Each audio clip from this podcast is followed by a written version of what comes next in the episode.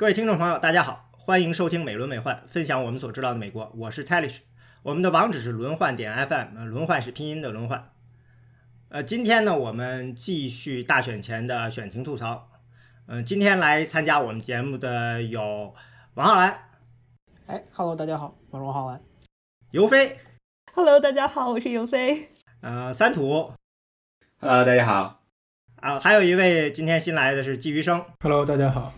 呃，我们今天的录音时间是美国东部时间的十月二十七号的晚上，距离大选出票还有整四天。上一次我们提到了有这个关于呃朱利安尼爆料的事情，然后这个事情呢，其实当时的预测，后来我看了看，基本上跟我当时的预测的呃基本上比较吻合，但是出了一些新的事情，然后时间线要新的稍微整合了一下，所以呢，呃，我把这个事情呢再重新的撸一遍。呃，现在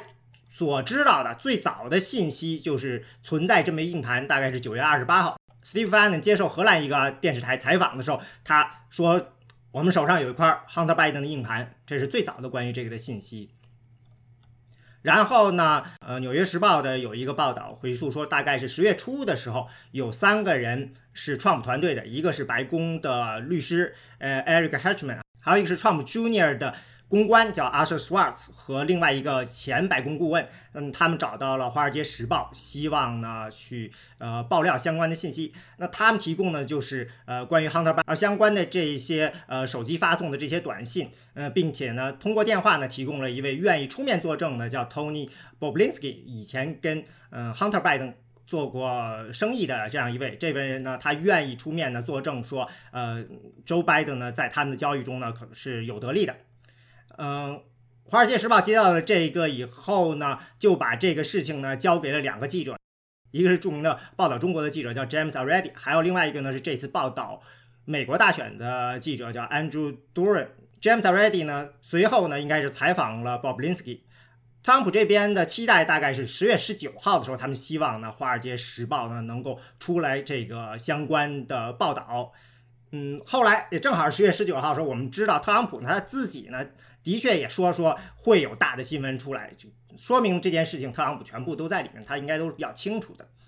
那这个事情之后呢，出了一个意外，就是嗯，Giuliani 呢随后呢他在十月十四号的时候，他在《纽约邮报》爆料说 Hunter Biden 有这么一个电脑丢了，然后提供了相关的这些邮件，其中呢，嗯，也包括了一些嗯刚才我们说的特朗普团队提供了《华尔街时报》的邮件。啊，这件事情为什么朱利安尼突然间又抢出来呢？嗯，有可能就是他们要么就等不及，要么呢这信息具体的还不太清楚的。但是后来有一个媒体报道叫 Media，他呢说呢是据说朱利安尼找过了福克斯新闻台，但是福克斯新闻台呢说呢认为呢朱利安尼提供的信息他没法核实，所以不愿意报道，所以朱利安尼最后只好去找纽约邮报。朱安妮在跟这个呃《纽约时报》的采访中也说呢，他之所以找了邮报，是因为嗯、其他都不愿意加入到都不愿意发表。呃，这个是十月十四号的，十月十四号的呃事情出来后，但后来我们就已经大家都跟进分析了。那到呃十月二十号的时候呢，嗯，福克斯新闻台的记者就是叫做呃 Jackie Heinrich，他呢就说说，嗯，他们其实呢福克斯新闻台呢的确呢收到这个，他去跟进，就去问过了 FBI 了。他当时提供了 FBI 的一个文件，说是呃朱利安尼给爆料的那个获得硬盘和电脑的那个业主叫做呃 Paul McIsaac，呃是 FBI 的调查对象，而不是合作对象。所以呢，可以想象，有可能就是说，嗯，找了福克斯后，有可能福克斯如果按照他们这个走的话，可能走出来了一个完全不是按照朱拉尼想的方向去进发呃推进的这么样一个新闻，这是有可能。这些已经过了十九号，呃，刚才说期待《华尔街时报》爆料的这么样一个时间了。然后就是到了呃十月二十一号星期三的时候，这个时候呢，Boblinsky 呢他就出场了，他就等不及了，他就在那天的晚上呢，嗯，他就发了一个声明，嗯，给这些媒体说，呃。呃，Joe Biden 的事情，我是一个证人，大概是这样的。那 Breitbart 新闻呢，就把这个呃声明给发出来了。第二天呢，就是总统辩论。总统辩论的时候呢，呃，特朗普呢就邀请了鲍布林斯基呢，呃，参加了总统辩论。然后他呢，在呃在当场呢念了一个声明给媒体。嗯，在同一天的时候呢，《华尔街时报》的专栏记者 Kimberly Strassel 呢就表示的说呢，《华尔街时报》的评论版的呃，他们呢也收到了 Boblinsky 的所有的这些爆料，并且呢，他们呢开始呢，嗯，看这些东西会出相关的评论。我也看到，的确就是在这一天的，就是周四的时候，他们开始呃出相关的评论。嗯，也是在同一天，还是福克斯新闻台的韩语系，他呢说呢，他们福克斯新闻台呢也收到了所有的这些呃相关的 Boblinsky 的这些电邮啊，相关的爆料，他呢已经把这个东西都看过了，他看完了后，并不觉得这里头涉及到了 Joe Biden。呃，第二天十二月二十三号星期五的时候呢，呃，《华尔街时报》的新闻出来了，就是 Already 他们写的，呃，他的新闻里就大概就是说，这个 Boblinsky 呢有这些的爆料指认 Joe Biden，但是呢，《华尔街时报》自己呢找不到任何的 Joe Biden 的证据，就是说参加了这个或者得利的，他们并没有找到。呃，也是在同一天，嗯。参议院这个 Ron Johnson 发了一个声明说，本来呢这一天他们应该他应该去见这个 Tony Boblinsky 的，但是 Boblinsky 跟他说说，呃这一天呢，呃 FBI 要去跟他谈，嗯，所以呢他没法见面，要推迟。后来呢，Boblinsky 说呢那一天呢大概是有六个 FBI 的人呢来跟他呃见了面，谈了五个小时，并把他的手机给拿走了，嗯，大概就是这样。然后这个是二十三号。大概过了四天，到二十七号的时候，突然间呢，呃，他 Carlson 呢在福克斯新闻台上说呢，采访了 Boblinsky，开始报这件事情。这个是突然间就等于就是把这个事情好像又上了一个热度。嗯，接着呢就是十月二十八号，就是第二天星期三。呃，星期三是他卡尔森这事儿出了一个很神奇的转折，就是卡尔森说，本来在早上说是晚上他们会继续跟进这件事，还有很多采访和呃东西会出现。结果在然后他突然呃在晚上节目中宣布说，他们的一个重要文件在邮寄的时候给搞丢了。呃，这个事情当时大家都不相信嘛，我印象中在网上大家都觉得这怎么到这个年代了，你居然还呃把这么重要的东西寄寄的时候你也不备份吗？或者说你难道不知道呃把这个东西可以电子的传递吗？但是到星期四的时候呢，UPS 说呢，Carson 这邮标邮包呢，的确是在他们那好像弄丢了，他们找到了。而 Carson 自己又在节目里说呢，说其实这个东西在他寄出的时候，他们的确也都备份了。但然后呢，Carson 就开始讨论这个被丢的事情。然后我自己在时间线上看呢，好像就。在呃星期三、星期四的时候，大家就就 Carson 这边好像就不太跟进这件事情，或者说这件事情并没有像他说的还有呃有继续的更大的爆料了。呃，这是一边。另外一边呢，就是还是在星期三的时候，这个呃参议院的 Johnson 他就表示说呢，他们呢会让 Boblinsky 来参议院呢作证，但是呢不会在大选之前进行这个作证。嗯，在那天呢，当然，另外一个相关的事情就是几个这个大呃高科技媒体的老板，像这个 Facebook 和呃 Twitter 老板去参议院做了个证，然后被当然因为这个纽约邮报这事儿呢被攻击了一番了嘛。然后星期四的时候还有一个事情，相关事情就是之前我们说说，嗯，这个事情出来以后，左派媒体没有报道，非常奇怪，因为就尤其是像 Intercept 的 Greenwald，他是特别特别的讨厌，嗯，这个 Joe Biden 的。结果呢，在星期四的时候呢，呃，Greenwald 说，嗯，辞职，因为呢，他写了一篇文章呢，嗯，在这文章他的这个呃 Intercept 的自己的这些编辑要求他呢，把里面攻击 Joe Biden 的部分删掉才能发表，所以他就辞职了，并把这篇文章呢单独发在了呃自己的网站上。那我到这个网站上看了看他这篇文章，这篇文章基本上呢没有呃新东西，它实际上相当于是一个评论，它综合了大量的这些呃他知道的信息，把这个事情又呃呃撸了一遍吧，就是大概这个意思。嗯，从这点上就是基本上跟我们以前的这个预测也是比较吻合的，就是说呃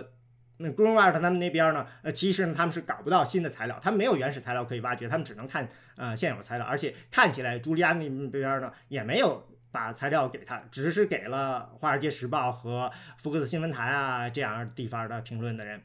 然后呢，Greenwald 自己呢确实也是非常讨厌 Joe Biden，但是没有办法，只能发这种呃批评的评论啊。这就大概是到这个今天这个呃节目之前，我大概知道的一些情况。嗯，有有一个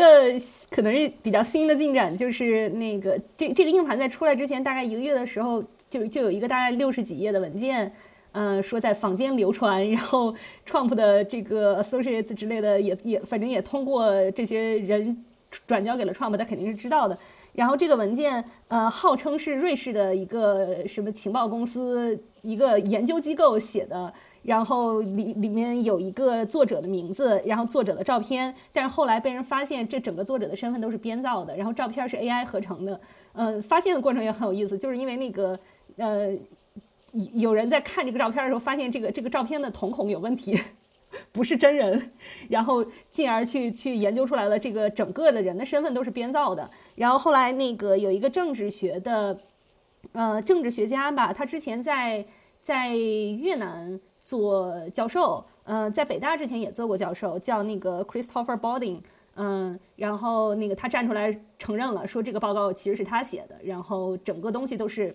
就是那个所谓的研究机构也好，这个所谓的研究人员也好，都是编造的。然后这个报告本身其实也就是东拼西凑，嗯，写了这么一个东西出来。嗯，他对后来一个月之后爆出来这个硬盘，所谓的硬盘的存在，是不是也产生了一定的影响呢？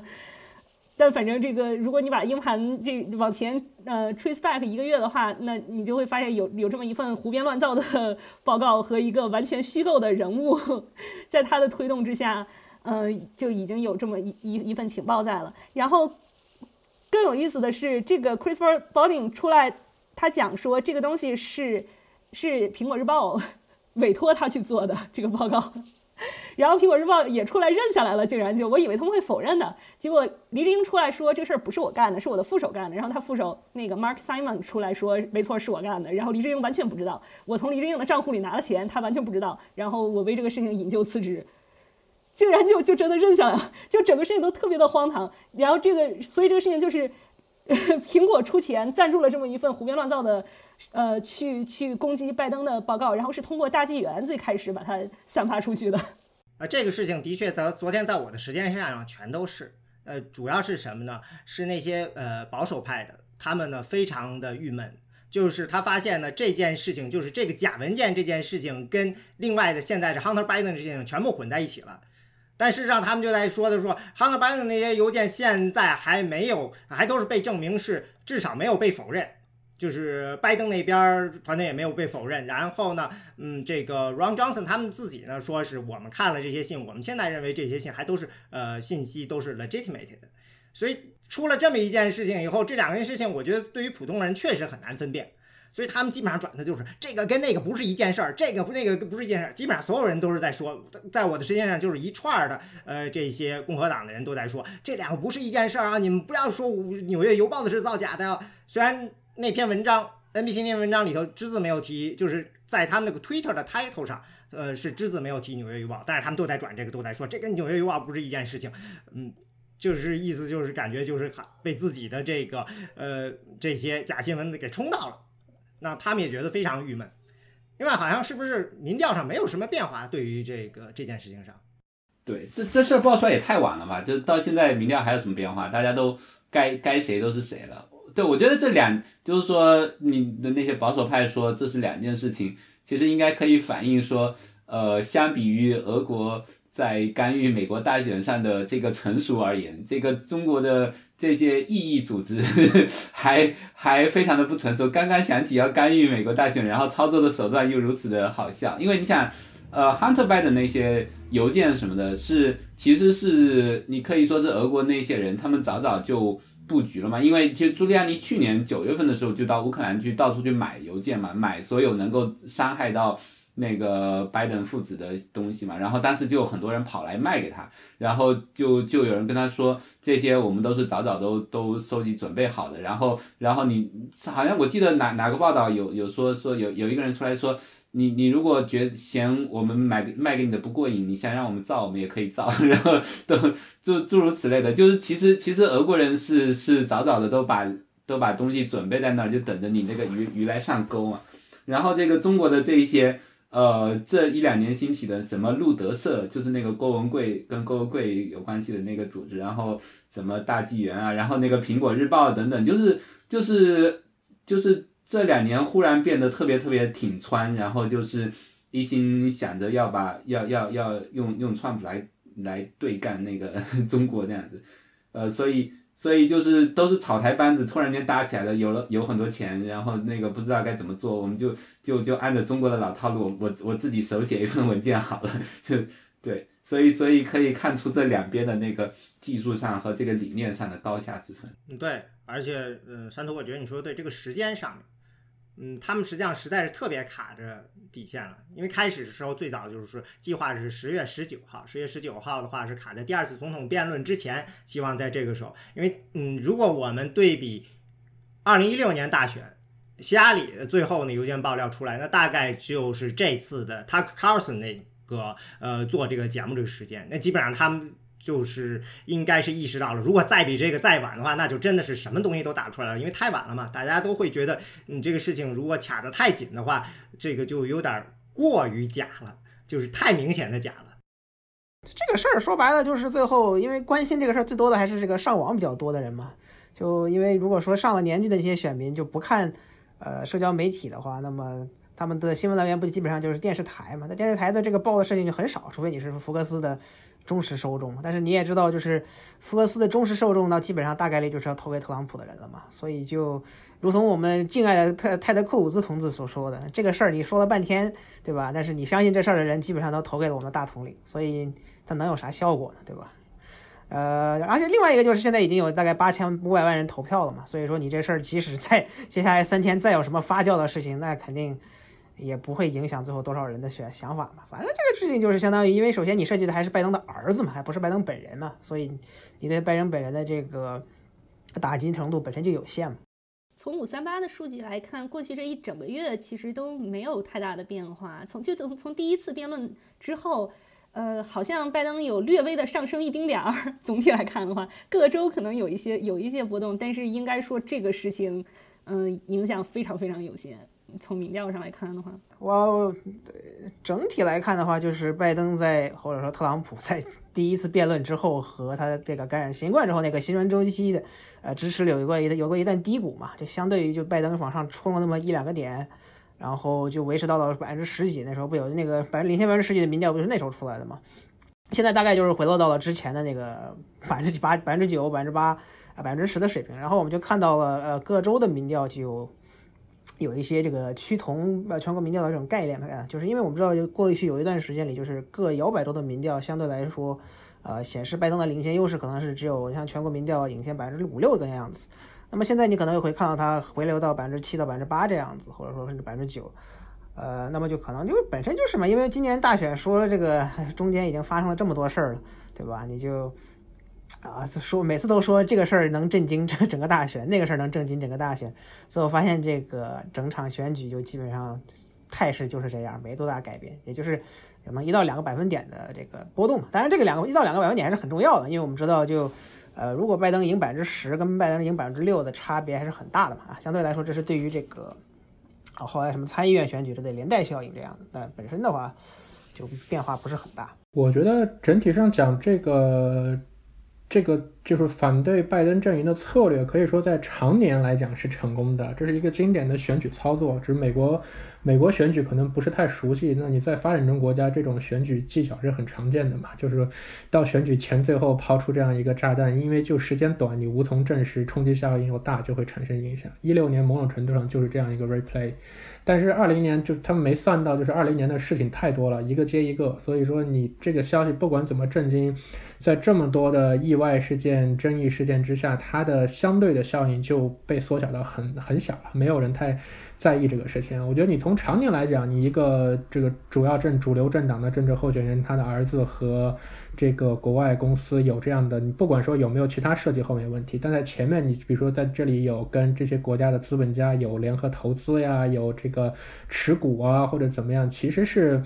传统上来讲是符合 “Dream the Swamp” 这样一个这这种这种竞选口号的一个一个反击点的，只是说今年这个实在是自己自己太不成器，这个东西。身上的这个脏水实在太多，所以你即使分一点脏水给对手，能起到的效用也很有限。但是另外一个就是说，现在的选举，这次选举最大特点就是我们看不到什么 undecided voter，基本上大家都已经决定了。所以现在放出任何选举策略，并不是影响说，呃，会不会让人改变你的选举结果，而是说能不能把你的基本盘催出来。这就是说，共和党这几年的策略也很明显，根本就不在乎中间选民，只要把我的基本盘催出来就行了。所以他们的目的就是说，极大化的把所有可能还没有投票的这些漏网之鱼全部都催出来投票。Tucker Carlson 这个节目不是创下了这是最近最高的收视率嘛？七百多万人在观看，是美国最近这个。即使是 COVID 期间，也是收视率很高的。即使它是同温层，你这个同温层通过 Facebook 的这个群组啊，大家互放的消息，就能起到一个激化基本盘的作用。但是这个激化基本盘作用能够到多少，我们就从民调上来讲很难看出来。民调上现在。我觉得跟前几年不一样，就是现在大家民调，各家民调对自己的信心更足了。以前到选举之前的时候，我们会看到很明显的这种 herding，就是说各家民调机构不管他之前怎么满嘴跑火车，他到最后一两天的时候，他都会把自己的这个预测值或者放出来的值缩小到和同业差不多的水平。但今年我们看到这些个这个最近这几天，这个偏共和党的民调机构疯狂的开始放特朗普猛追的消息，很多州我们都看到这个特拉法加呀，还有这个这个叫什么 Subsequana，这次新出来的几个共和党这个人操作的民，这个他们自己运营的民调公司，呃，都显示这 Trump 要么打平，要么领先，和其他的这个民调形成很大的反差。另外一边呢？主流的民调，我也不说是自由民自由派民调吧，但你说主流的民调长期显示拜登领先的，并没有看到像一六年的这种说希拉里的大幅领先，到最后开始慢慢被赶上了，反而是越拉越大。今天今天还是昨天，我看到还有什么威斯康星领先十七个百分点的民调。你想选举前两天三天的时候，你还敢放出一个说拜登在威斯康星这样一个去年的这个上次希拉里输了一点点的州，拜登能领先十七个百分点，这种。这种信心，或者说对自己自己民调的这种这种这种程度，我觉得某种程度上是跟你这个调查的选民这个极化的程度是相关的。当然，这些亲共和党民调四年前他们都对了，他们就是唯一显示这个这几个意外，这个希拉里意外输掉的州会输掉，都是这几个民调。但这几个民调同样一八年也都预测共和党不会输，结果共和党都输了。所以某种程度上，民调现在也变成了大家的信心喊话。每一次选举并不是民调准不准，而是说。今年的选举结果到底偏谁？那谁这边的民调可能就会相对比较准。哦，A B C 那个就显示拜登领先威斯康星十七个点，那个民调显然就是他取样有问题嘛。就是你自己看他的那个这个取样比，就发现他很很明显高估了这个。白人的有大学学位的白人选民的数量，但他就是现在大家都就就民调公司都有这个特点，就像和刚才那个季医生老师说的，他们就是这个即使出现了这种所谓的这个 outlier 就是这种非不靠谱的民调，他也会放出来，就是避免就是都压下去嘛，就不像那个今年一月份的时候，艾瓦港团之前那个呃那个安收的那个民调，他们最后把给强行压下去了嘛，那最后其实还是泄露出来了，那其实结果最后挺准的嘛，就是还是很准。但你要觉得拜，咱拜登不可能在威斯康星真的赢十七个百分点啊。但是你看，好，他同样那个 A B C 年民调同样显示的密歇根领先百分之七个点，就相对来说很靠谱的嘛。所以就。特拉法尔加是特别有意思，因为他们家民调永远就显示大统领，呃，就不特朗普在中西部或者说哪个摇摆州，要不就是领先两个点，要不就是落后两个点，就是非常 稳定的呈现这个这个趋势。呃，而且他们的那个就是他们把 cross type，就是把他们那个具体民民调细分放出来过两，没有没有几分钟就给删了嘛，就就大家一直在就大家一拥而上就开始，反正这这有问题那有问题。你比如说什么密歇根的民调，它显示就比如特朗普领先。呃，拜登或者落后拜登两个点，他已经显示什么特特朗普赢黑人选民三十个点之类的，对吧？这这显然是不可能的事情，所以就，啊，就非常有意思。我觉得刚才季宇生老师说的那种，呃，像这种偏偏党派性的民调，尤其是共和党那边的民调，今年都大量的放出来。到其实我我自己有一个。比较阴谋论的猜测，不是，可能也不是，不是说他们故意要搞这个阴谋，而是说内心里面可能有意无意的往这方面靠拢。就是说，因为现在共和党在搞，就是在质疑制制造那个质疑那个选举投票统计票结果的那个那个舆论嘛。然后，而且共和党现在在。法庭上也一直在打这个官司，就是计票该怎么计票，邮寄选票截止到什么时候统计，然后诸如此类的，然后哪哪些选票要要扔掉等等，然后现在都指望着那个 A B C 新新任大法官上去以后，可以可以从这方面呃去去去对付民主党，所以现在那些民调现在他们愿愿意比比往年更乐于把这些民调在最最后几天放出来，实际上是在给这种舆论做铺垫，就比如说宾夕法尼亚。或者威斯康星，然后这些共和党偏共和党的民调组织，我多放几个民调出来说啊，你看我们我们选前开票之前就已经有这些民调说说这个共和党要大胜，呃，创标大胜了。然后这时候，呃，再配合上党那个地方上的一些操作，比如说宾州的共和党共和党人，他他两次已经两次把这个呃，就是邮寄选票的计计票截止日期的问题打上高院，两次都被打回来，但他们现在还是不不甘心嘛，还是没有罢休，然后呃，现在就就说这个呃现场投票的那个周二晚上一创创不是说那个投票啊一定要到周二晚上就要统计出来，不然就是不然就是有猫腻诸如此类，然后共和党就纷纷附和，但是那个邮寄选票要到周三早上才开始统计，那那你这样的话，如果我在在周二晚上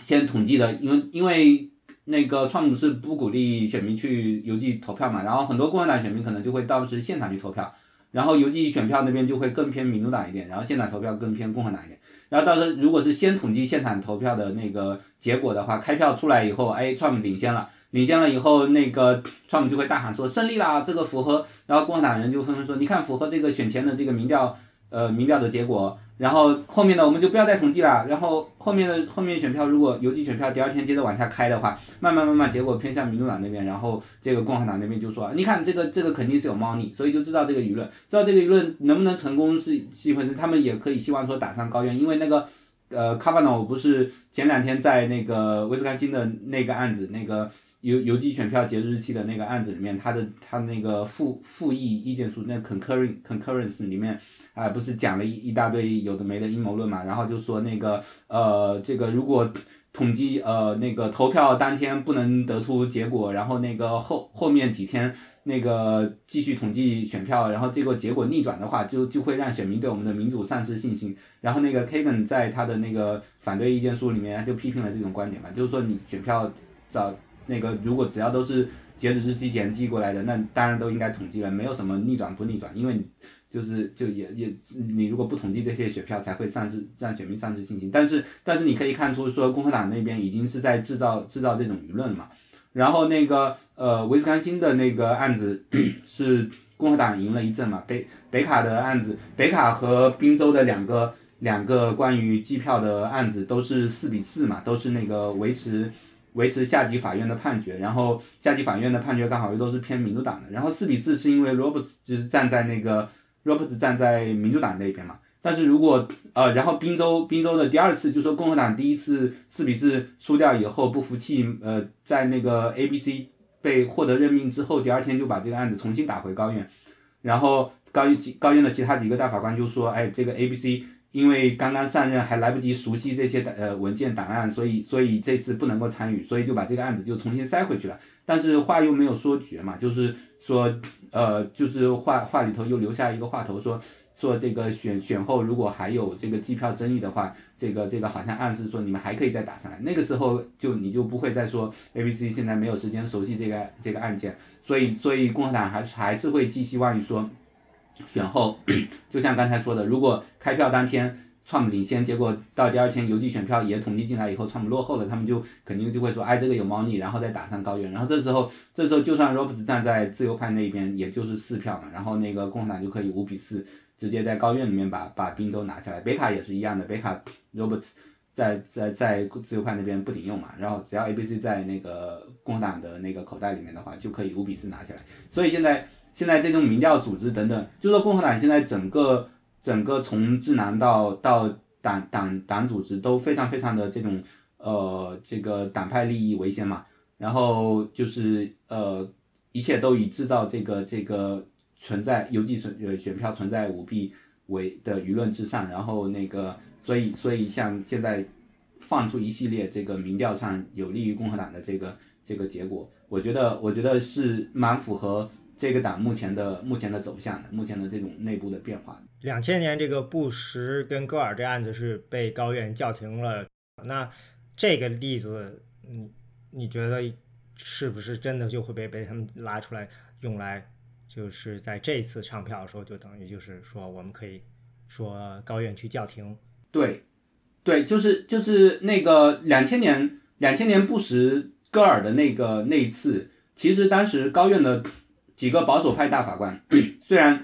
呃投投票投给了布什，但是他们其实自己当时还蛮不好意思的。那个时候虽然他们就是明显是党派利益至上，然后就把那个宪法拿拿把那个 equal protection 就是平等保护那那款解释的解释的那个扭来扭去的，然后最后得出自己的想要的结果。但是他们其实心里面知道自己做的不是不是人事儿，所以所以就是就还有一点羞耻心嘛。所以在那个当时的那个意见书里面还说，哎呀，今今天这个案子实在太特殊了，所以我们我们这里宣布这个案子是没有没有先例价值，就不能作为判例来使用，将来你们不要作为判例来使用。但是在呃，到现在郭楠的转变已经非常非常巨大。然后你看那个在威斯康星那个案子里面，就前几天那个案子里面，呃，卡瓦诺的那个那个复议意见书那个 concurrence opinion 里面，他就完全把那个呃 Bush and Gore 就是特别呃呃 Bush vs Gore 特别特别特别赞同的引用了一番，而且他引用的还不是那个呃那个 majority opinion，他引用的是那个。伦奎斯特的当时的 concurrent concurrent opinion，伦奎斯特那个 concurrent opinion 比比那个比那个 majority 呃 plurality 还要还要再激进，就还要更加赤裸裸一点。然后所以所以你可以看出，就至少在就是说过南的那个大法官里面。可能现在可以看出分成两两派人，就是说 A A C B 还没有上任，但是但是大概现在从比如说他获得任命以后当晚就直接到白宫去感谢，然后先进行了一个没有官方呃没有没有效应的宣誓，然后第二天才由那个 Roberts 重新主持了一次宣誓，你就可以看出他的党派呃立场是非常非常坚定的，然后他跟 c a v a n o 应该是同属一类，然后那个呃 Thomas 和 Alito 肯定是会跟着他们走的。高谢自自从从这几这几几个案子里面的判决也可以看出，他好像是站在就蛮坚定的站在他们那边，所以这五票基本上凑齐了。只有 Roberts 他是好像是为了维护这个法院的声誉，他作为首席，他好像觉得觉得说我不能表现的党派党派性太明显，所以而且 Roberts 他有自己的一套那个司法哲学嘛，就是说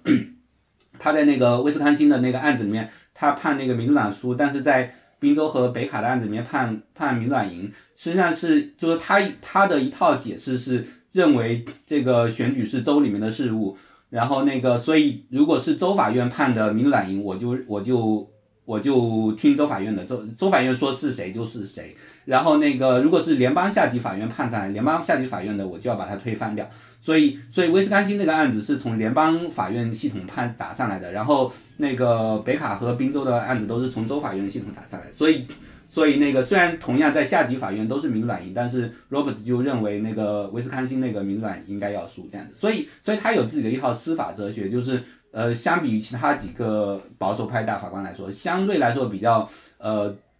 理克中一点。但是，但是即便是如此，他他仍然就是说。现在保守派，嗯，眼看着他已经凑齐了五票，然后那个 Roberts，呃，就这这呃保守派六个大法官里面有三个人当时都是呃布什布什个案那个里面布什的那个法律法律团队里面的成员，就是呃那个 Roberts、Kavanaugh 和那个 ACB 三个人都是都是这个当时的那个成员嘛，所以他们对这一套就怎么去扭曲这个。呃，法法理，然后怎怎么去讲这把这这套话讲圆，他们是就非常非常有经验的，然后所以所以你可以可以感觉就是说，如果接下来拜登没有在当天大胜的话，呃那个直接一开票就领先的话，那接下来这几个摇摆州的结果就很岌岌可危。同时，刚才提到这个卡瓦卡瓦诺的这个 Viscain and 意见书，这个这几天也是 大家关注的焦点。我觉得他不仅是因为他这个太撕下了最后的遮羞布吧，太明显的屁股决定脑袋，而且他的水平也很差。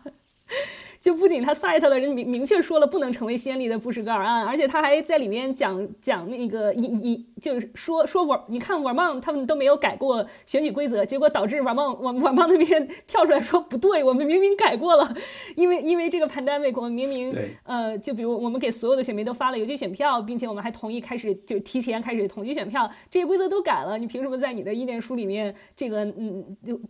这这完全相当于就严重的事实错误，然后就结果导致卡瓦诺后后来还不得不又又去修正了他的意见书里的事实错误。这个事情本来就已经很罕见了，呃，而且你修正了事实错误之后，它完全不影响你的结论吗？就太明显了，你这个事实是是凑出来支持你早就已经决定的结论的。虽然我们本来对他的人品也没有什么期待，但是这这个真的水平之低，令人大跌眼镜。然后那个呃，还有这个这威斯康星，虽然这边说是共和党的胜利。嗯，但其实我对威斯康星倒不是特别担心。就从民调上，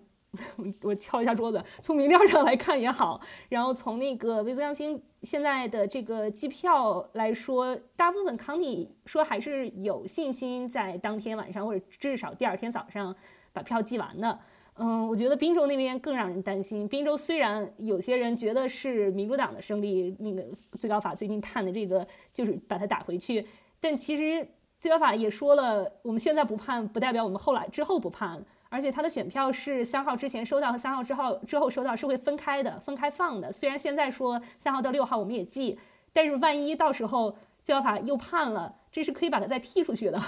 我觉得这这简直相当于留了一个后手啊，这个不见得是一件好事。嗯，所以如果说发生像二零年佛州的事情的话，那。有一定的可能就会发生在滨州吧。现在来看，我我对滨州现在非常担心。这个问题就是刚才说到 a little 这个，就是就说这个分开选票的问题，其实是 a little 在他的那个 conquering opinion 头写的，是 a little 的一个习惯，就是他不服气的时候，他会把这个 argument 给这个诉讼方写好，说你们将来就按照我这个想法，你们再来告一遍就行了，然后我就会按照你们讲的投，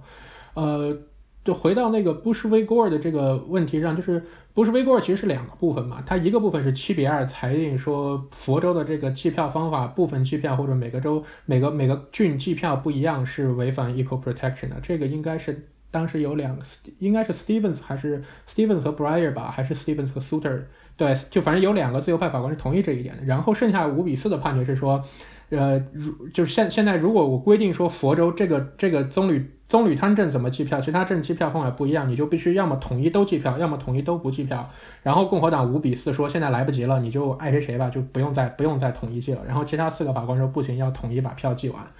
呃，这个案例对现在当然没有没有先例的影响，但是最高法院本来就不受先例的影响，最高法院可以任意推翻先例或者制定先例。呃，所以说他引不引用布什维戈尔，或者他觉得布什维戈尔对他有什么什么影响，都是他自己说了算，他没有没有任何呃能够被布什维戈尔影响的。我觉得到到最后这个问题其实不是一个宪法问题，就是一个政治问题。呃，你从宪法层面上，你可以就是做各种各样的理由，怎么解释其实都可以。Equal protection, substantive due process，你想怎么解释都可以。但是他们需要，就是最高法院法官需要考虑一个问题，就是说你的选举、你的裁定到底会不会影响选举的结果？呃，佛罗里达的案子很简单，因为就佛罗里达一个州，而且佛罗里达怎么样就会决定选举结果怎么样。那如果选举当天有可能出现几种情况，一种是大局已定。但是有一两个州没定，但这一两个州定不定已经无关大局了。比如说拜登或者 Trump 都已经过了二七零了，这个时候你还在为 Pennsylvania 或者 North Carolina 争斗，告到最高法院时候，最高法院这个时候你要怎么决策？如果你如果你公然在选举结果已定的情况下，还把这个州的选举人票判给了输的那一方，或者说。被大家看为是 rig 的一方，这其实对最高法院的合法性是一个更大的打击，或者说其实给了反对派更多的口实。比如说拜登赢了两百八十票了，这个时候 Alito 他们还坚持要把宾夕法尼亚的票分给 Trump 的话，那这不是就送给民主党炮弹，说上等我上台以后我就收拾你，你明摆着你在这干涉选举。这其实对他们来讲，尤其对于 Roberts 这种比较比较精于算计的，嗯，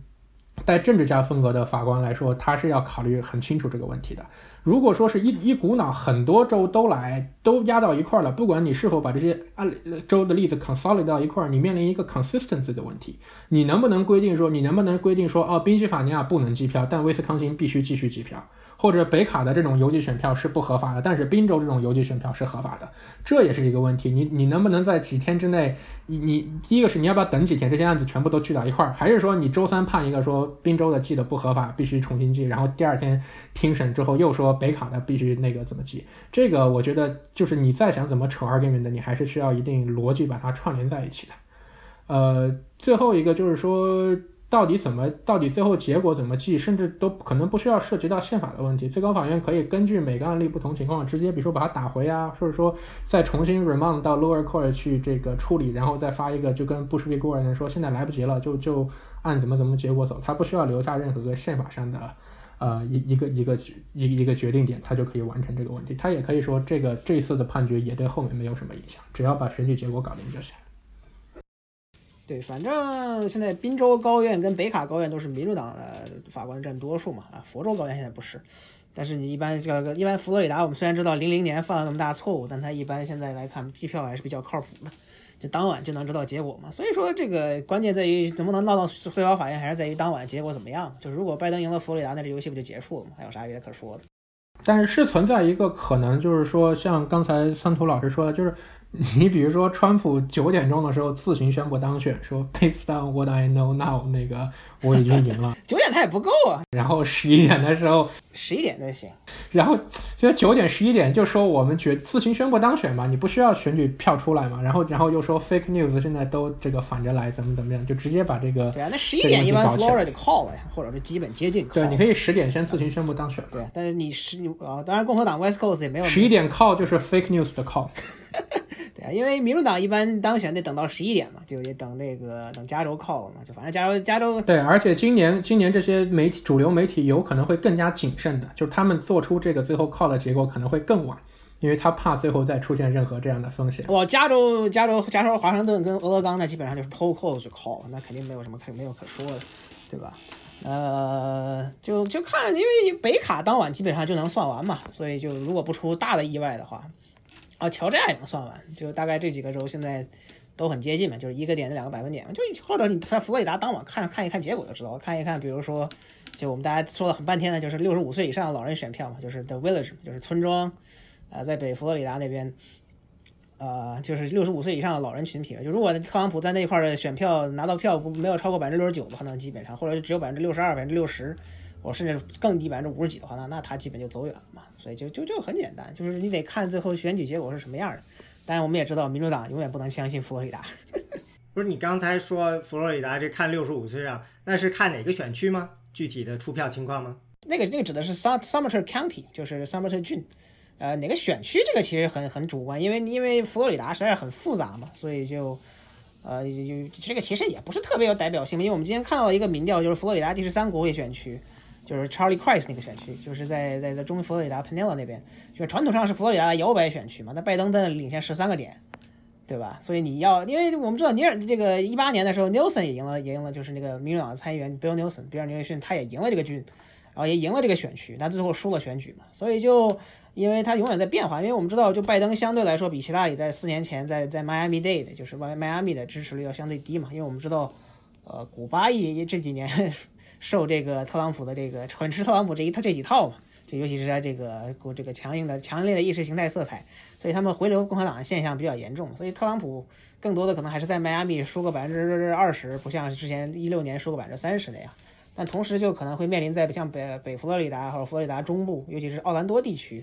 呃，这就奥兰多地区主要是城郊选民的流失，然后是这个北佛罗里达那边的就是村庄嘛，就是相当于这些退休老人票。我们知道。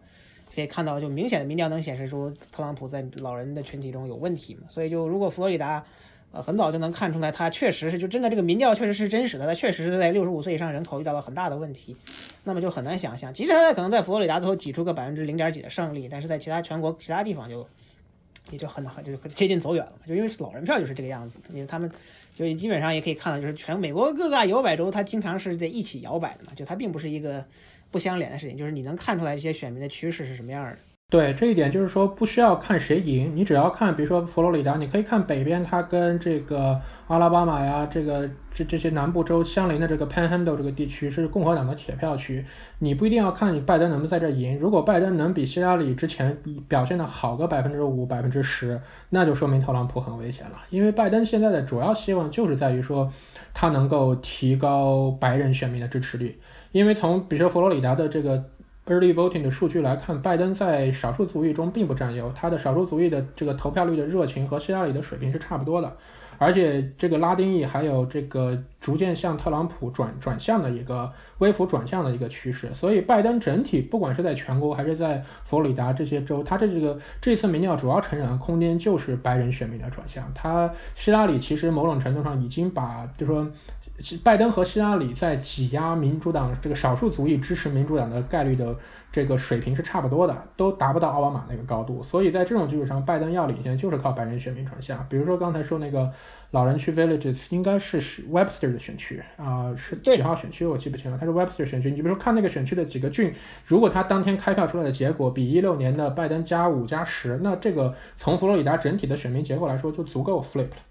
你只需要说白白人选民，白人选民毕竟应该还是占佛罗里达百分之六七十的一个一个一个 voting block。他这个选这个选民组，如果你有百分之五、百分之十转向这个拜登的话，对佛罗里达的百分之一这种决定胜负的选情来说，就远远足够。对啊，就是因为佛罗里达的老人票，首先投票率本身就最高嘛。你有没有看到这个这个这个 Smarter County，就是这个老 village，就是村庄这个老人地儿，它已经超过了一六年的投票比嘛，所以就肯定它是投票率最高的。但是如果就是就即便就是像和就那个刘生老师刚才所说的，它即使是那么松动那五六个点，那就是很致命的事情了，因为就佛罗里达就基本上百分之一就足够决定了嘛。那佛罗里达就能看出第一个趋势，然后是因为我们知道佛罗里达是最先关的嘛，就是七点钟那一批。啊，因为佛罗里达大大部分这个选选票之前都清点完了，就一般是一开始他会直接直接把大部分全放出来，就你能看到，就当天到底已经就能看出来大概的一个就是大概百分之七六七十佛罗里达的票是什么样的，然后你再看看北边的乔治亚票是什么样，再看看北边这个再往北的这个北卡是什么样的，基本上就能看出来往哪边走嘛，所以就。前两天就是呃，Johnson 说这个内华达这边的时候，他说内华达这边农村的似乎导向共和党是比二零一六年更多的导向共和党啊，而城市那边当然是呃还是民主党的主要增长点。所以当然他那边的农村应该都是呃普通的，不是说像佛罗里达那样是白人老年白人，那边就是普通白人，对吧？我佛内华达的事情比较复杂嘛，就 Rosen 的话，因为我们知道，就因为这两天一直在说，就是提前投票的数据有的时候是不能过度解读的嘛，因为你不知道它具体的，就它占占呃在进这个最终的最终占比是多少，它是不是提前本来就是如果说它是不是新选民嘛，就是不是就是你本来要在选举日投票的人先把就把提前把票提前投了嘛，所以你现在就很难就特别说解决，而且很多时候就说是哪个党在这个这个地方领先很多，那其实都是瞎扯，因为很多时候。我们知道有些州它是没有党派注册数据的，呃，一二是这个党派注册数据不等于真实的政政党认知嘛。我们要你要你要按照党派注册数据的民主党每次都还能西西弗吉尼亚呢，对吧？所以这是个很重要的问题。呃，就因为这福内华达是主要是它很特殊嘛，因为它的这个提前投票占比一般都是很高的，百分之五、三分之二之类的。就因为 Rosen 呢，基本上我们知道就是看他说什么，内华达基本就怎么走嘛。但今年还有一个问题，主要是。呃，就是因为这个内华达之前民主党一直靠的是他们在拉斯维加斯的这政政党机器嘛，就是瑞德老师亲自主持的这个 political machine 能帮他们做这个成功出票。今年就因为疫情停了很久，所以就你可以也许是因为这个原因，但我觉得就从全国来看啊，就可能就农村地区进一步导向特朗普的概率好像不是很大，就起码从民调上来看。但是他们的他们的投票率可能会比四年前要更高一些，因为我们知道投票率可能今年会整体比四年前要高不少。但是它能能否这个对冲其他在这个，比如说特朗普在城郊地区的滑坡啊，还有包括他在白人蓝领区的一部分回流，尤其是现在我们看到在比较明显的在老人区、老人领域的这个这个问题，这才是个很大的问题。因为我总有一种感觉，就是。呃，拜登对于白人蓝领的吸引还是主要集中在他自己，就是费，就是宾州啊那边铁锈带那边，因为他自己就是那边人，他的这个气质可能跟那边的白人蓝领的气质更接近一些。哦，应该准确的这么说，是中西部的白人蓝领跟南部的白人蓝领有很大的区别嘛？就因为南部的白人很多有这个宗教保守派的这个因素在嘛，Evangelical voter 福音派，他的这个属性跟这种。即使说，即使他们都是社会保守保守派选民，就他们的他们的投票习惯差别还是很大的。尤其是这个像北方的这个这些中西部的蓝领选民，他更多的还是经济上就是更拥抱这种民粹主义嘛。就他相对来说跟南方的白人还是不太一样，或者说跟这个比如说西部的男人白人嘛。那说起来，就像我们这儿，就是我在凤凰城这儿，我们这儿是摩门教的，嗯，有很多人。我觉得摩门教也是一个非常微妙的一个地方，一就是说，因为我。自己的经验就是摩门教的教会是我们这儿最早的时候自己 lock down 的，甚至就是呃 CDC 那边还没有说的时候，他就是给大家发信了，说我们停了，大家不要来了。嗯，就是感觉就是他们在这个疫情上，他们非常非常的就是 aggressive 在应对上，所以我有让我有一种感觉，就是他们跟呃共和党的。在虽然他们非常保守，但是他们跟共和党的一些呃党派的这个在这上的的这种立场呢，有一定距离。摩门教本来就是共和党内最反特朗普的一个群体嘛，就我们看到一六年就是那个犹他州那个摩门摩门教的候选人伊万麦克莫文，他不就是分了百分之二十多的选票嘛，就能足以知道这这这些人就因为摩门教教徒很讲这个这个真的就是道德家庭道德嘛，不像有些福音派就是。福音派不是不讲，他们只是愿意把忽愿意愿意忽视这一点，为了实现自己的这个其他的目的嘛。重大德轻小德，对对对，大局观比较重，他们愿意这个为了实现我们的伟大目标，比如说这个禁止堕胎权，把完全重组这个联邦保守派联邦法院系统，对吧？这些重要的目标。这个其他的这些什么个人个人作风，这都是小问题。只要只要能够推进我们伟大的保守主义事业，那都是好同志，都会投票给他。所以摩门教就是这一点不太一样。那今年，所以对所以今年摩门教的这些教徒，他最后能倒戈多少到拜登阵营，其实是一件很有意思的事情嘛。因为我们知道 McMullen 那个就是之前那独立候选人，他背书了特朗背书了这个拜登嘛。哎，包括另外一位这个这个我们知道 Never Trumper 艾奥桑纳，大家杰夫弗雷克不也是嘛？就是就他也直接甚至甚至直接给那谁拜登打起了广告。就是因为相当一部分这些共和党人，就是像麦克麦凯恩是共和党人，就是对特朗普本身就不是很满意，所以就其实他们就是能能稍微投拜登那么几这个百分之几，那也就足够摇摆这个亚历森大到左边了嘛。因为这个一八年的时候，我塞勒马赢麦克塞利，基本上就是靠了这么几个麦凯恩是共和党人的倒戈嘛。那还有一个问题就是这个压制选票的情况，在嗯，因为呃，最终。特朗普那边肯定是希望的是他自己的支持者在下周二说全都跑出来，呃，同时呢，现在看见他在呃今天他还发了个推说要说大家来加入到这个 poll watching，那特朗普 poll watching 这个就是感觉就是准备一定程度上就是试图去这个嗯去到票站去嗯吓唬这些支持拜登的选民的，我有这种感觉，因为你他的你在公开的去喊说欢迎加入我的这个 poll watch 的这个行列。因为当时我印象中就是有一本呃，就是写 Bush v. Gore 那本书的作者，他就觉得，嗯，虽然这个事情就是压制选票这件事情的历史悠久，但是他觉得二零零零年这个判决呢，基本上让共和党那边呢感到就是没关系，我们可以大胆的去压制选民，反正这个呃高院都可以这么判决，我有什么不能做的？所以感觉就是他的观点就是这个事情可能会做的非常非常的呃越来越呃露骨，越来越直接。这次已经很直接了，就是说这个选民压制，我觉得当然都是相对的，取决于你最后能赢多少。如果你最后选举的差距就是两三百票，那你可以说任何一个轻微的这个选举压制，可能拍一下你肩膀都可能影响一两票，那就会影响一个两三百票决定的。整个选举的走向，如果最后赢的 margin 很大，你赢百分之五、百分之七、百分之十的话，那你这个选选民压制的话，也不会起到特别大的这样一个效果。这一种是就是 institutional 层面的，就是比如说刚才这个泰勒老师提到这个最高法院的，比如说对于民权法案中的 preclearance 的撤销啊。或者像我们看到一些州对于选举开票的限制呀，或者德州著名的这个一个县只能有一个一个这个提前投票的这个寄送选票的点呀，这些问题，这些层面其实会对选举有更大的影响。呃，你如果是现场的这种，比如说 poll watcher 去，比如说要检查你证件呀，或者摆在门口吓唬你的话，这个我觉得，除非你是有组织的，否则个体的这种行为，你可以就跟就跟我们常说，你不要说今天说你只要你要看民调数据，你不要说今天我出门看见七个 Trump sign，看见三个 Biden sign，所以这个 Trump 就会赢，或者说我今天出门多看见两个 Biden sign，Biden 就赢了，这种都是孤立，我觉得没有构成一个。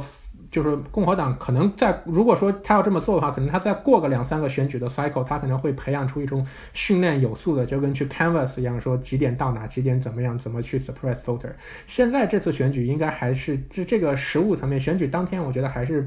比较停留在自愿或者说还在发展过程中，我觉得对选举的影响相对会是比较小的，但是有可能成为一个。契机，比如说这次如果他做的还不错，起到了一定的效果，然后他又赢得了选举，可能接下来几年选举法的修改啊，或者各州的行动可能会更加鼓励类似这种行为。反过来，如果民主党全全胜的话，那有可能新的这个 Federal Voting Rights Act 可能会对这些东西做出更进一步的规定。对，反正这个就基本上就是输的一方总爱去总爱总爱喊自己这个 voter suppression 啊，实际上很多时候呢就不是这个原因，对吧？哈哈，就是他只是。可能很小很小的因素之一，有的时候我们也看到，就之前有的学有学术的报告就研究了 voter ID 嘛，就是这个要求投票选民有证件的话，就其实对于投票率还有反刺激作用。就你比如说在这个一一八年北达科他那个参议院选举，就是大家一直在一直在担心这个对部落选民的这个 older ID 限制嘛。那实际上部落选民的投票率要比一二年还高，对吧？那最后也没影响到我们的 High Camp 同志，最后输了十个百分点。所以这个都是一些就是这个就所谓的很有很有意思的故事，但它最后对选举大方向的走向的影响，那肯定还是有限的。也许这个能让你少个一千票、两千票。对吧？但我们知道，大部分选举的时候决定的时候，它可能是十几万票、二十几万票，对吧？所以，它有像是影响是有限的。影响大小是一回事，但是就你持续不断在在这个嗯制度层面和个人层面出现 voter suppression 这种事情，这个本身就威胁到了一个民主制度的合法性了。就当看到德州，你这个只允许一个县有一个 drop off box，几百万人口的县也是只有一个 drop off box，然后同时。你你又说那那你们为什么不用邮寄系统？那大家又知道 USPS 今年特别不靠谱，然后同时如果说那个选票呃在当天到不了，德州的话应该是第二天下午五点之前到，呃可以可以计算。那那我我们邮寄系统不可以信任，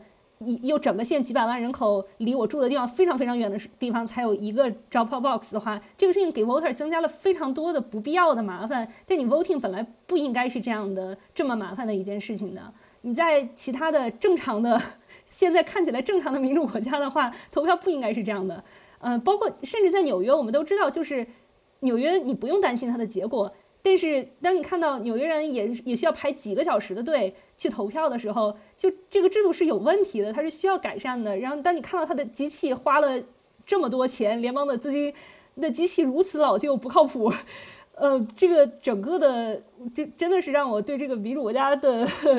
嗯，这个这个制度产生了极大的怀疑。现在。但从投票制度来讲，美国本来就不是一个正常的民主国家。美国从来就不是一个，你从什么人有权利投票，这个投票会受到什么样的阻碍，这个选举过程中会有什么样的问题。你把美国放在就是西方发达民主国家里，美国基本上永远都是敬陪末座。这个这个这个就是取决于你是灯塔主义者，认为美国是这个 民主文明的灯塔，还是美国是这个民主文明的下限，这这两个不同的认知。哦。政治学家一般认为是下线嘛，但是大部分人灯塔主义认为美国的强大就是因为他们制度啥都好嘛。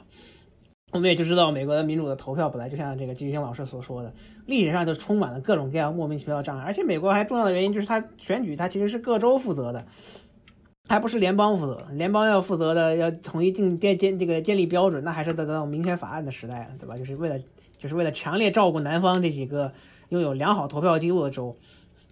加入了一些这个相关限制标准。那为了投权投票权法案，就一九六五年通过了，现在还被那个最重要的那一条就是 preclearance clause，就是要求司法部审查南方这些重点优秀这个这个优优秀生优秀优优优优秀生的这个投票投票法的更改嘛，就是原来就原来要司法部首先批准才行。现在就一三年，就是我们的首席大法官罗伯斯同志认为，啊，这个法案已经过时了，所以我们是这个这个邀请国会更新，但是我们先把它废了再说。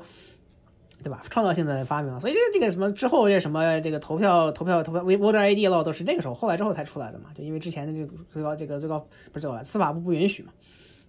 所以就这个就是美国的优良传统。而且我们这个共和党的麦克里同志已经说了，说他反复强调，我们美国不是民主国家，我们是共和国。对，我们是这大美利坚自有国情在此。最近不是佛罗里达那边是。呃，当时是把这个罪犯，就是前罪犯，不是给他们这通过宪法修正，州的宪法修正案是给他们的投票权。然后我看前两天《华尔街时报》说，因为嗯，佛罗里达州不是让要求说你要先清交清所有的欠的钱啊，这样的才能够获得投票权。所以折腾了半天，到最后这一百多万人，其实现到现在能注册的也就是几万人。但我看到报道是说，其实也可以注册，因为佛罗里达的司法系统实在是太差劲了，所以你到那个投票点去，他那个办事员是搞不清楚你到底有没有欠钱的。他是搞不清楚，一共大概有几十个这个系统，你需要打电话一个一个去查。对啊，所以他连不了网，就是你去登记的时候，如果他不让你登记，他得拿出你没缴费的记录啊。他们但是那个办事员他又没有说。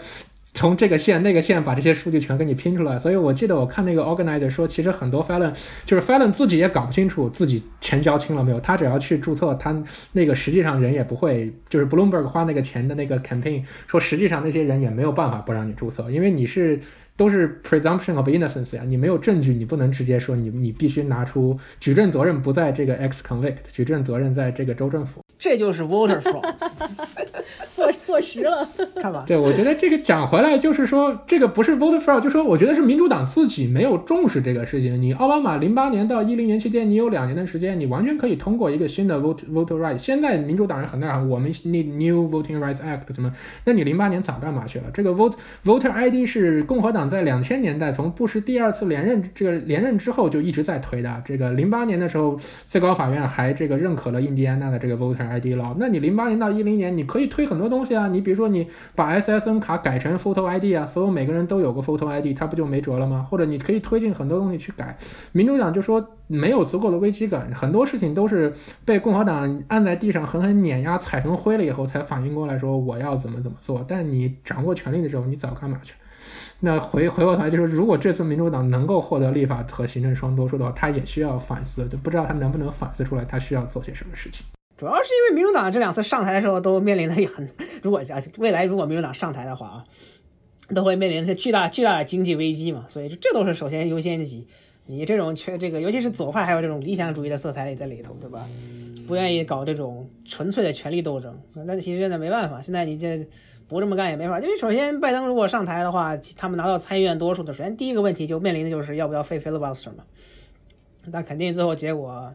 就假装那么转一圈之后，然后就估计就要废嘛，就肯定是没办法，因为你不可能拿到六十票的嘛，当然就对吧？然后 pack the court 啊，pack the court 这都是放到最后面的事情了，因为一开始的事情肯定不是这个事儿，因为最高法院首先就看他会不会就是这个那那几位能不能学能不能学乖一点，装装装装孙子装到比如说明年五月再开始亮剑嘛，就因为你因为你一开始就因为很明显就如果民主党政府新政府上台，第一件事情是疫情处理跟经济刺激嘛，然后就这一大堆事儿。然后就最高法院这种事情，就如果你没有一个强烈的诱因的话，他肯定不会就是主动出击的，对吧？首先你可能先先先成立一个委员会，这个研究一下，基本上意思就是说啊，到时候再说。已经说了，拜登已经说了，要先花半年时间研究一下，所以半年时间过去的话，刚好就是最高法院开庭期结束了，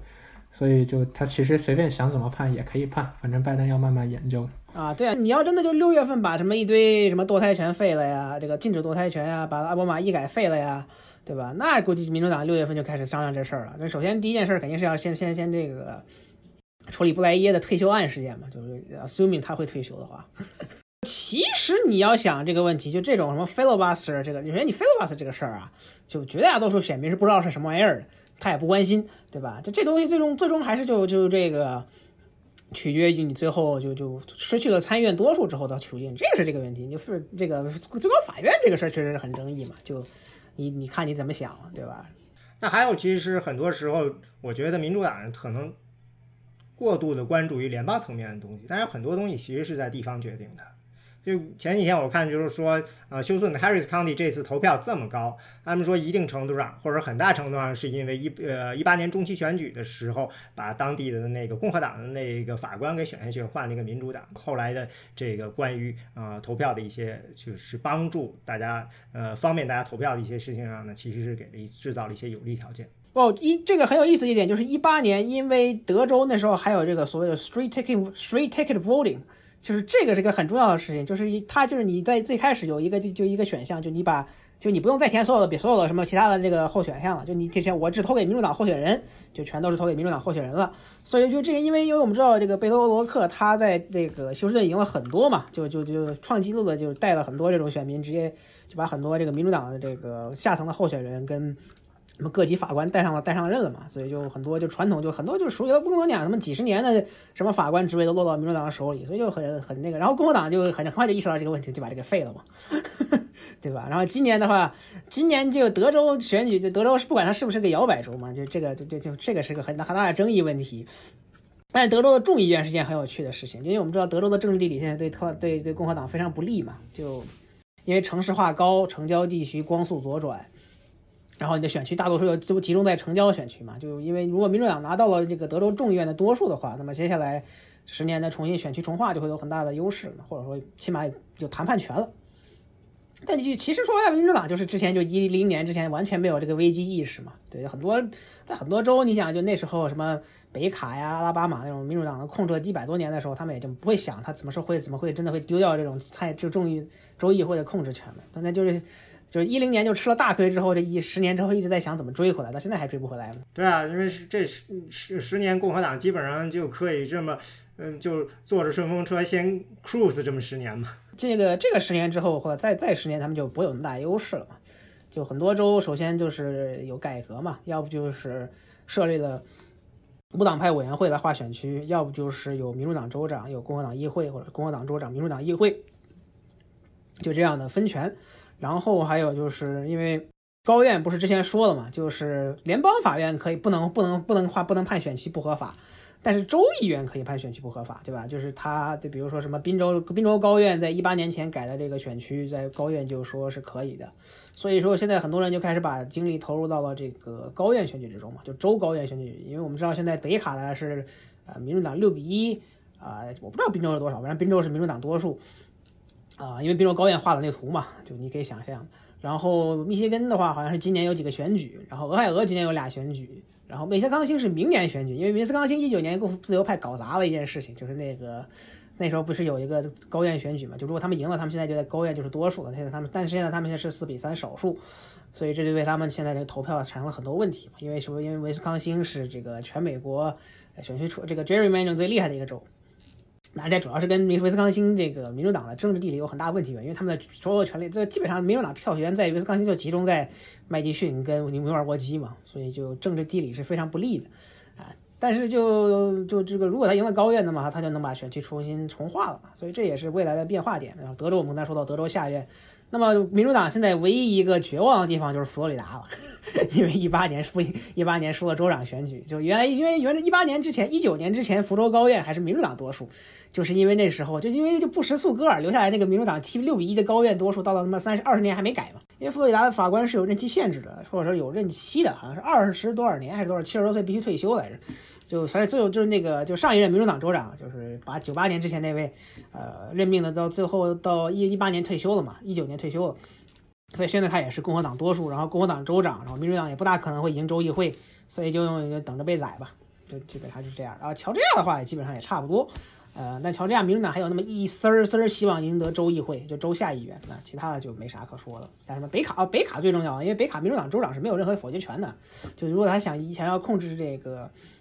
啊，下一下一轮的这个选区重划的话，他一定要赢一个州议院嘛，或者州上院或者州下议院。你们现在看来，民主党赢州参议院的可能几率还是有那么一点的。但是说这个这个说州议州最高法院可以重划选区的话，这句话是一个五比四的最高法院说的，现在是一个六比三的最高法院。所以说，民主党 民主党把希望寄托在相信一个五比四最高法院说的问题，把这句话甩到六比三最高法院的时候，人家未必会听你。你很有道理，说不定之后最高法院变成七比六。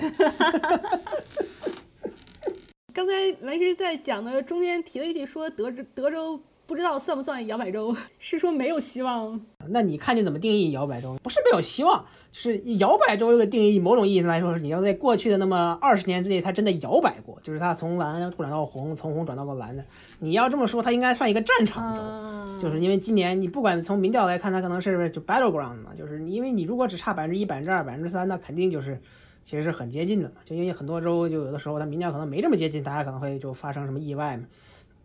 但就因为你因为这种事情，就是相当于就是这个所谓的设前提嘛，就是你因为德州已经四十四年没有投过民主党了，上次还是那那位还是卡特嘛，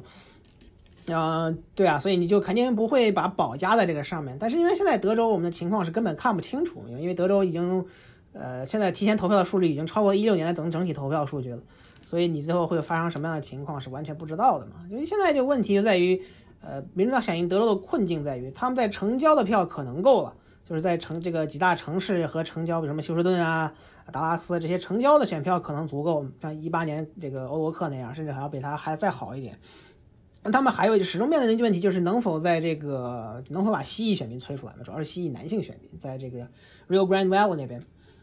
就是就是美墨边境那块儿的，就是因为他们这些人的就是传统上投票率很低嘛，包括我们的提前投票也能看出来，他们的那块的投票也是还是不是很高。对，还是有所上涨，但还是不是很高嘛？就如果他拿不到这个相应的这些西裔支持，那拜登即使赢了白人选民那么一大截，他也赢不了德州嘛？就可能最后特朗普赢个百分之一、百分之二嘛？对吧？那你也知道，我们就知道，你赢者通吃系统，你赢你输了百分之二十，跟输了百分之一也是一样的嘛？就说拉丁裔男性并不是民主党的铁票区。那布什两次选举，这个小布什两次选举在德州狂胜，他整个打下根基，其实都是基于拉丁裔的支持。有很多拉丁裔是支持共和党的，所以拉丁裔在民主党这边从来不如非洲裔选民那么一边倒的这个趋势。这也是民主党长期以来的呃一个困境。呃，德州肯定是民主党最后拿下的几个州。就如果你说拜登最后领先百分之五、百分之七，德州他可能拿不下来。如果拜登最后的普选票他赢的是百分之十、百分之十二的时候，这个时候很可能就把德州带进去。也就是说，如果拜登连德州都能赢下来，那他可能就是。选举人票就是一个四百多票的一个一个水平，那其他的我们刚才讨论的这些什么，呃，俄亥俄呀、北卡呀、佛罗里达根本就不会出现任何争议。可能当天就是你如果当天看到拜登以百分之三、百分之五、百分之七的优势拿下北卡或者这个佛罗里达的话，那德州很有可能就会同步过去。如果当天佛罗里达和北卡是百分之一二的水平，那你期望德州跟也也在百分之一二以内就不太现实。哦，我不这么看啊，就我认为，如果佛罗里达百分之一二的话，那可能因为佛罗里达是一个特殊的群体，所以我们就独独把它放在单放，就是佛罗里达的这个这个 first law of Florida 嘛，is always going to be one point race。哦，这零八年不是，但是这个零八年、零四年不是，但大部分时候都是百分之一嘛。但是德德州的话，基本上我们可以看到，它会明显的在今年会左转，但是呢，能左转到什么境况是一个很大的问疑问嘛，就是呃 consensus 的话，就是共识的话，就是如果你最保守你的估量的话。应该是特朗普赢个百分之二、百分之三左右。比如说拜登，如果他是赢百分之全国选票百分之八九的话，那么这个水平大概是符合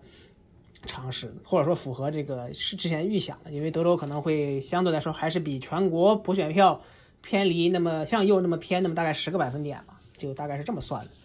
呃，北卡也是一个比较有意思。就北卡，其实你我们可能甚至可能看到今年乔治亚比北卡还左，因为北卡实际上零八年自说的开始左转之后，就已经基本上就停留在现在这个偏右摇摆州的选区的身位已经很多年了，就它一直没有发生巨大的变化。呃，就不像什么乔治亚这些，或者说德德州这样的。大城市人口增长非常快的嘛，北卡大城市也很多啊。这个这个 Charlotte，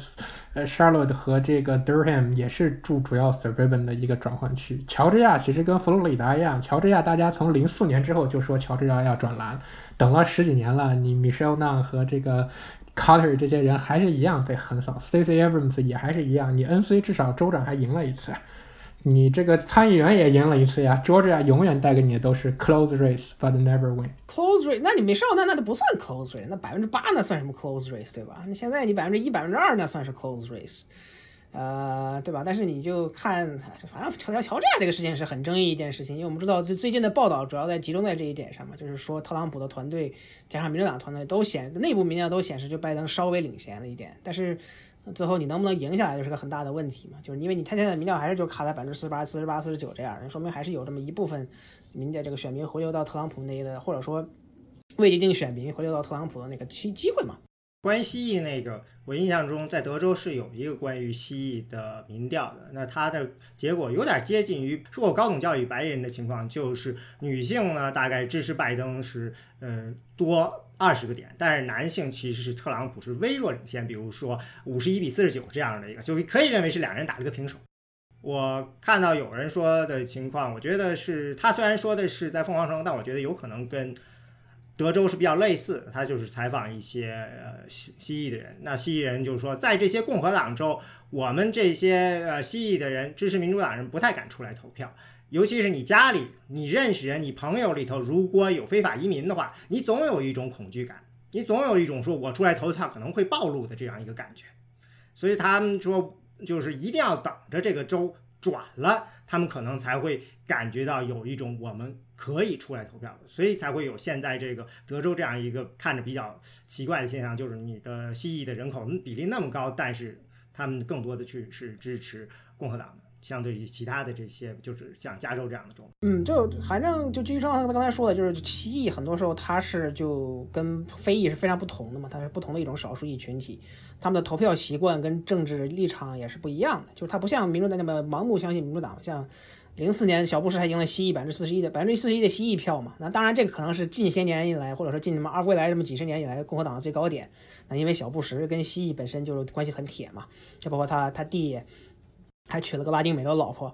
对吧？他们家族这有个非常浓厚的传统。那么就是这个白人，就是尤其是，尤其是他们就很多时候会，就很多蜥蜴，他就会变成就是自我认知变成了白人嘛，就是他就会更多的是按什么美国白人传统，比如说是按教育程度，因为很多蜥蜴我们知道他是没有大学学位的嘛，这些选民我们知道在特朗普年间是倒向共和党的，所以这是可能是他这个白，于是白人男性啊，就或者说是因为白人女性同时也是不一样的，也是倒反反向反向前进的，就像往民主党方向撤。对吧？所以这就是这个可能是少数裔的，就自我认知。就是为什么就有人说美国会变成少数裔主导的这个国家？这其实是一件不是很靠谱的事情。我记得一六年有个研究是说，因为一六年的时候有不少蜥蜴的人，他去开始支持特朗普。那这些人在支持特朗普的时候，同时他们把自己的种族认同改成了白人。美国 census 的话，就是 Hispanic 不算作一个一个 racial group，是吧？他是先第一个问题先问你是不是 identify as Hispanics，如果那个不不管是不是，然后第二个问题再问你是那个 black white Asian，然后什么什么的，然后里面就没有 Hispanics，所以这是两个分开的问题。然后如果看的话，那其实绝大部分的，就至少超过一半的 Hispanics 是 identify as 白人的。就如果你把他们分开分开，这就是他们郁闷的地方，因为有相当一部分的蜥蜴人，他们不认为自己是白人，但是他们也不认同自己是有色人种，就是说他们不觉得自己跟白人、跟黑人跟他们有任何的共同经历。所以他们会对这个美国的这个人口普查的这个表格的意见非常大，他们就觉得你就应该单拉出来一个蜥蜴放在那儿，这是他们可以认同的，从他们的成长经历啊什么的。这这个一直一直也是挺大的争议的，嗯，就有有有的人说 Hispanic 确实里面有白人、有黑人、有亚裔，就也有 Asian Hispanic 什么，但是其实这个也可以通过允许，就是现很早之前就允许你选两个或以上的种族了嘛，其实是可以通过这个办法来解决的。嗯，不过至少二零二零年这次还是没有改的，所以大家觉得那个周二几点能出结果 啊？这是一个非常主观的问题。对，因为我记得维斯康星，你维斯康星州的负责检票那个人他说，我们认为要到第二天早上维斯康星州才能出票，但是呢，至少我们会比宾夕法尼亚州早。就反正就特朗普就一直说选举当晚必须出结果嘛，但其实他忘了一件事情，就是一六年他被宣布为胜者的是凌第二天凌晨早上三点，就是凌晨两点半嘛，就最后他们 call 的是哪个州来着？是因为 call 了 Pennsylvania 之后，他最后才赢的，呃，对吧？所以基本上如果就是如果选举比较接近的话，那么是因为在往年来说，就是因为往年没有这种什么邮寄选票这么寄不完票这种事情。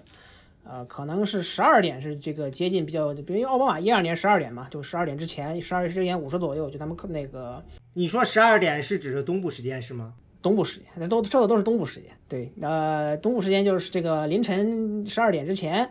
呃，那时候就比如说是这个特别要接近的是这个时候 call，呃。对吧？那你要是什么拜登是 landslide 的话，比如说他九点钟就看出来他赢了佛罗里达，然后什么北卡之类的话，那十一点就就十一点就 call 了嘛，就因为十一点就是传统意义上加利福尼亚东部时间十一点，就加利福尼亚的八点西部时间，就是因为那时候是这个加利福尼亚加州，然后那几个西部三州关关票站的时候嘛，就那个时候一般就是民主党要过要过二百七，要靠这个地方。当然，除非你真的就 他十一点之前赢了二百七，那那显然不现实，那是里根这样的水平，对吧？就离了一九八四年，一九八四年，一九八四年就基本上晚上九点之前就就就结束了嘛。就那个时候，就很多民主党人一九八零年就怪罪卡特，就是这个这个就是这样的。因为一九八零年卡特在九点钟就认了输嘛，那时候西部还没还没关票站嘛，就很多民主党的就最后也没投票，就导致了民主党丢了俩参议院席位嘛。对，今年我也看到了，就是不管现在情况怎么样，基本上网上。呃，民主党这边人都是一溜儿喊着，不管选票就是选情现在是什么样或者什么，大家一定要去投票。这竞选还没有结束，什么东西都没定。我觉得他们确实是有一种就是二零一六年的 PTSD。哇，你看某些群里就知道了，天天都是。Four years。就是其实大家就集体四年前的认知就是觉得特朗普不会赢嘛，但实际上你看民调就是能看出来，其实他最后离希拉里的差距是很近的。就大家就习惯性的忽视了这一点，那你现在反过来看呢拜登跟特朗普的差距其实是很大的，啊，对吧？但你就也忽视这一点，所以说这种先前判判断是不是正确是一个很大的问题所以呢，我们也不知道下一次节目会是什么时候出现。